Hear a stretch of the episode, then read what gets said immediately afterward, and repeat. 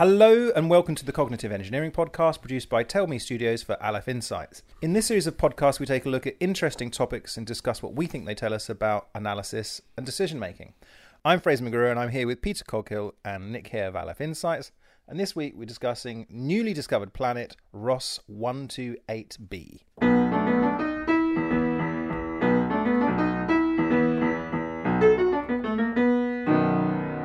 So, Nick, um, why are we talking about this newly discovered uh, planet Ross 128b?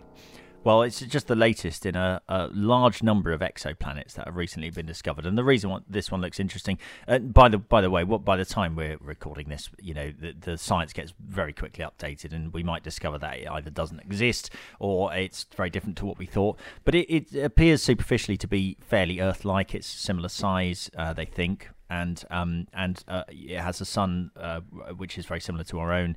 So um, yeah, so Ross one two eight b is one of one of many planets now that have been discovered that that might be like Earth and might have uh, you know, life on it and things.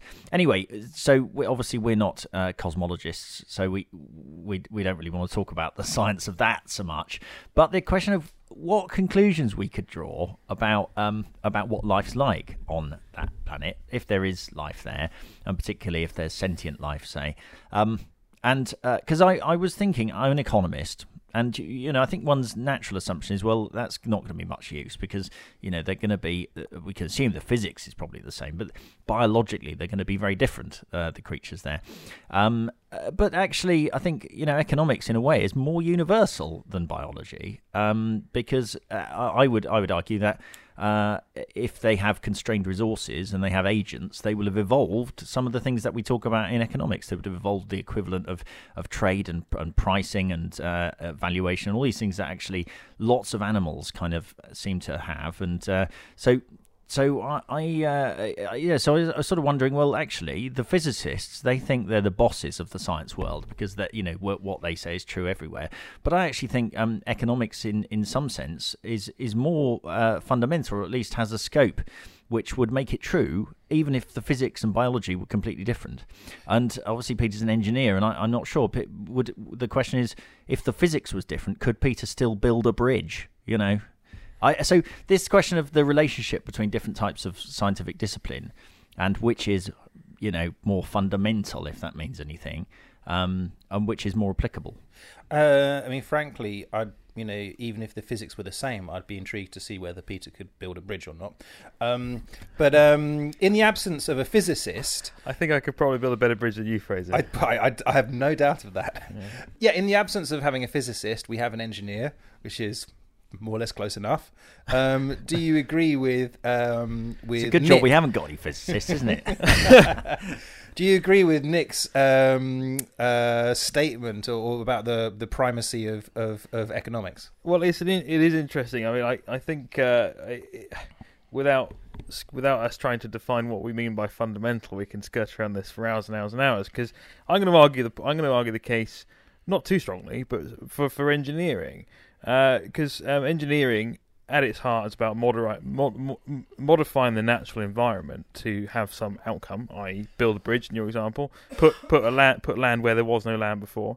Um, but but but but, but more on a lower level, uh, engineering is about identifying, quantifying, measuring various constraints in order to maximize certain, some outcome. So engineering is like physics but you often have to consider costs. So you, you think, oh well, this is this is this is physics tells you what's possible, and then engineering puts another lump on that and says what's possible within a certain cost constraint or a size constraint or a heat constraint.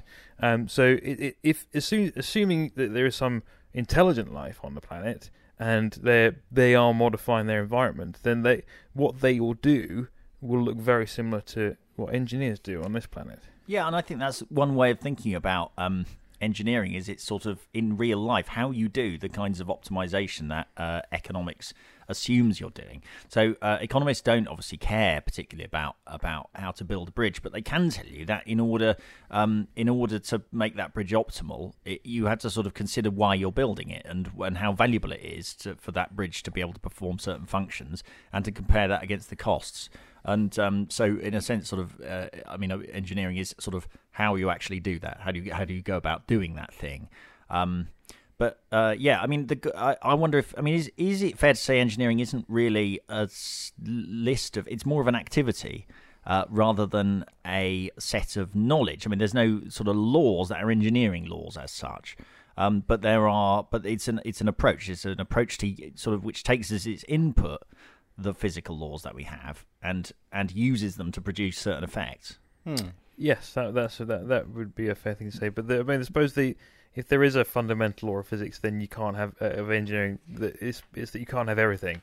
If you want to make something faster or smaller, you're going to have to trade off something else like cost. Well, hang, hang on. Why is it different from economics then? Because that literally is the first Yeah. thing you learn in your economics textbook. Is economics is what you do with scarcity. You know, when you have scarcity, uh, you you necessarily get some sort of uh, allocation of those scarce resources, and how those resources are allocated is economics. Well, I'm Um, going to suggest then that all economics departments and universities get subsumed by the engineering department. This makes no sense. but hold on. Ec- I mean, economics explains things that, that engineering doesn't go near. It has sort of non-overlapping. I think there's non-overlapping magisteria. They call this in science.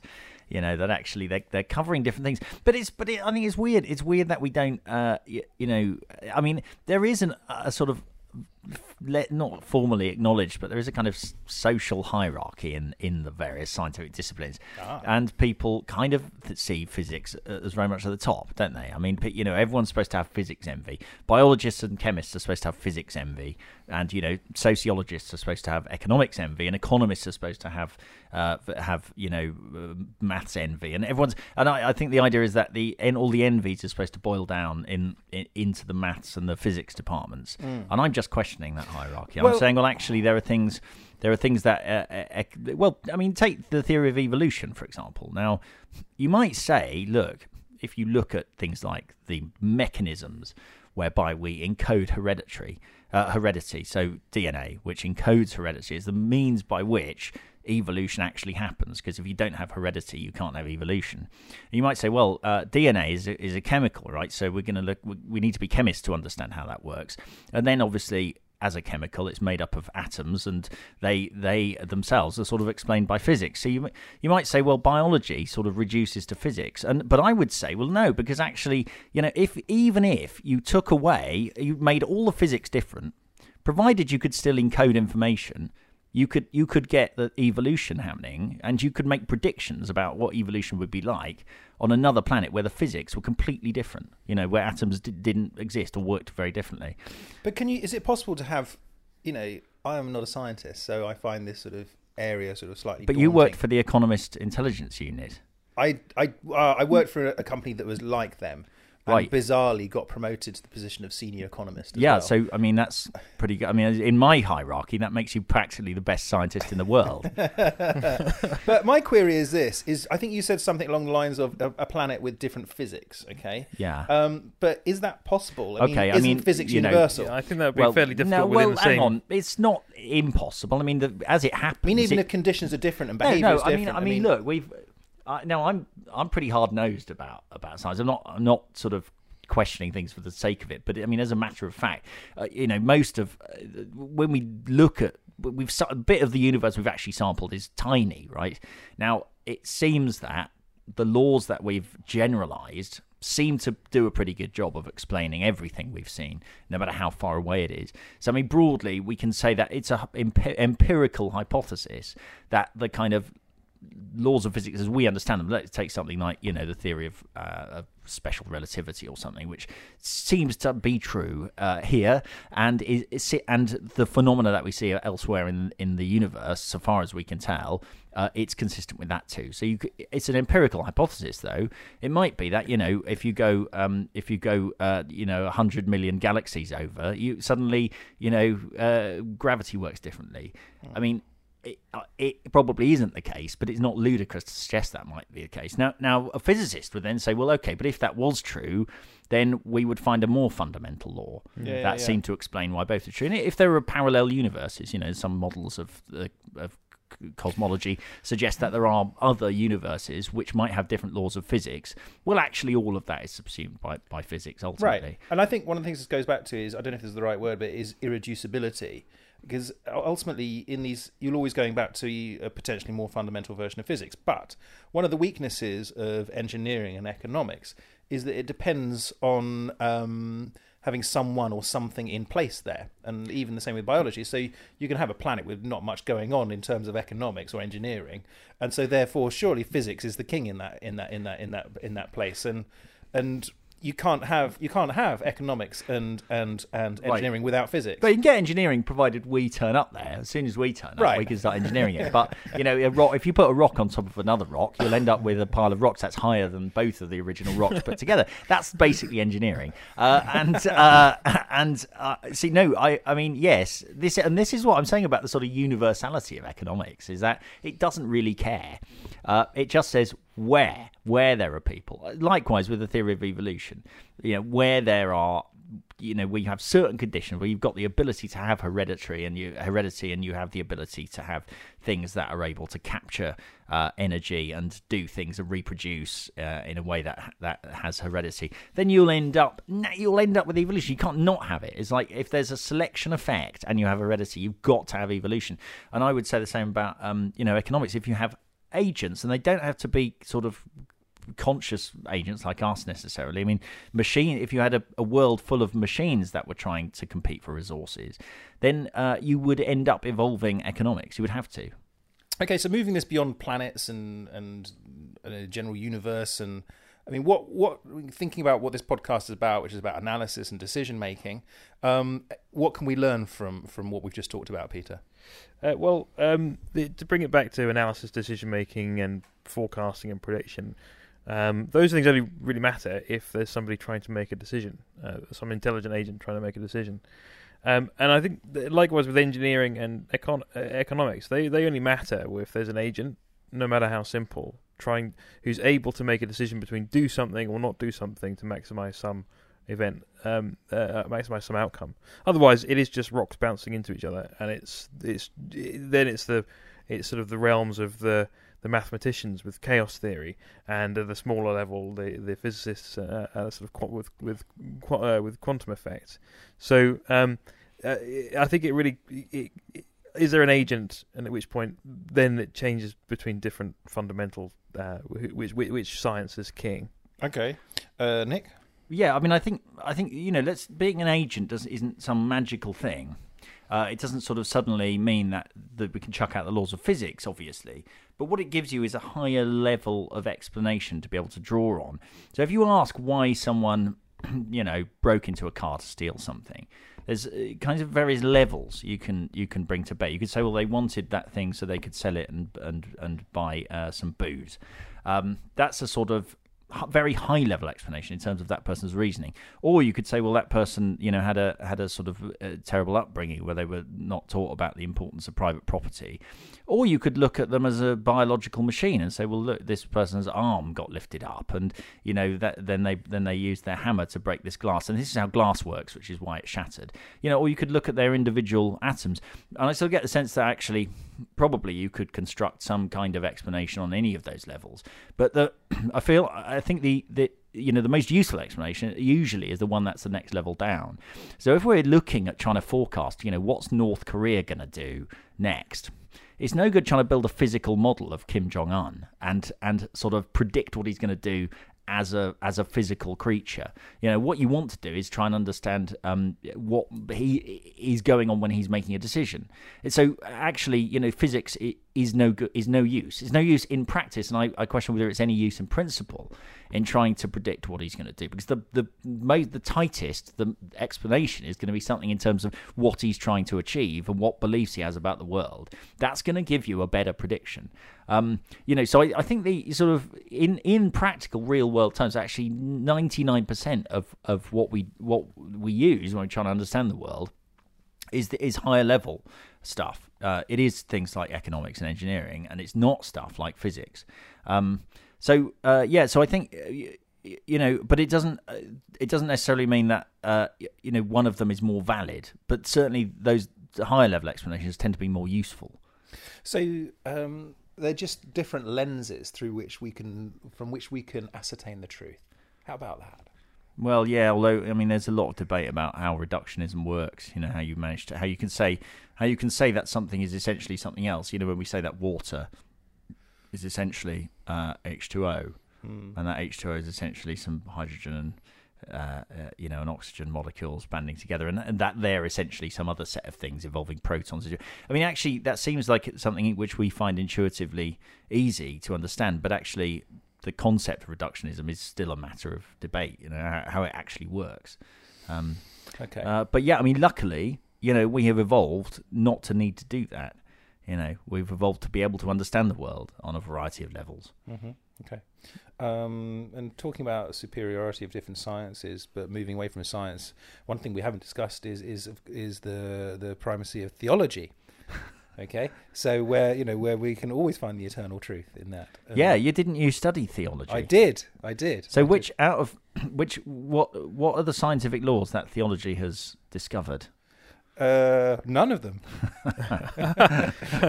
but but it might one day find the ultimate truth. Absolutely. Absolutely. Yeah, I mean we haven't actually put the boot into any particular disciplines.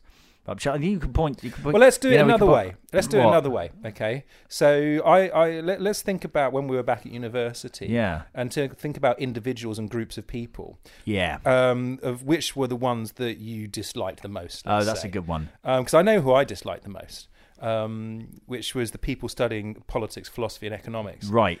Um, and they were just, and I it's something I re- I like. I like it because it's one of those things where I didn't even know what PPE was, but um, it was only after two or three years at university I started to realise there was a group of people. There were, oh, I don't like that person. They're pretty awful. Yeah. Oh, that person's pretty awful. Well, they- and they were all just really overly ambitious. Yeah, I think they, and- they uh, put themselves at the top of the of the of the sort of academic status hierarchy for some Yeah. reason. The sort of self-appointed kings yeah. of academia, aren't they? The PPE people. Yeah, and it was only Um, yeah, like I said, and I liked the fact that it was only later I realised that what that what, what they all had in common was that they were studying PPE. And they were all and they all probably all went off to be MPs. Oh god, they all went off to yeah, politics and they're all at the BBC and awful places like that. Yeah.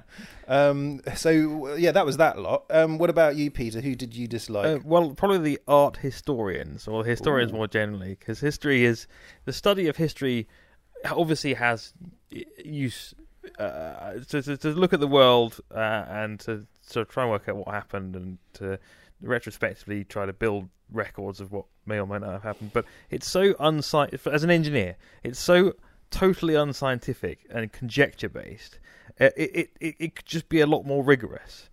If it was a lot more rigorous, then I think it would be a lot more useful so I, and uh, particularly the art historians, because art, art again has its place, but to, be- to do history of art is sort of to, to compound this complete conjecture. but that's such a, a kind of um, scientific way of looking at it. You know, it's a kind of a self uh, fulfilling approach. If you're just doing it for the sheer hell of it, well, then why not? But let's not call it an academic discipline. Let's just let's just call it a hobby. Okay. You might well, yes, and I think that's most of the people um, doing art history don't really need a job, do they? I mean, they're the kind of people who, who who are looking to go and get a career afterwards because they, they they don't need one.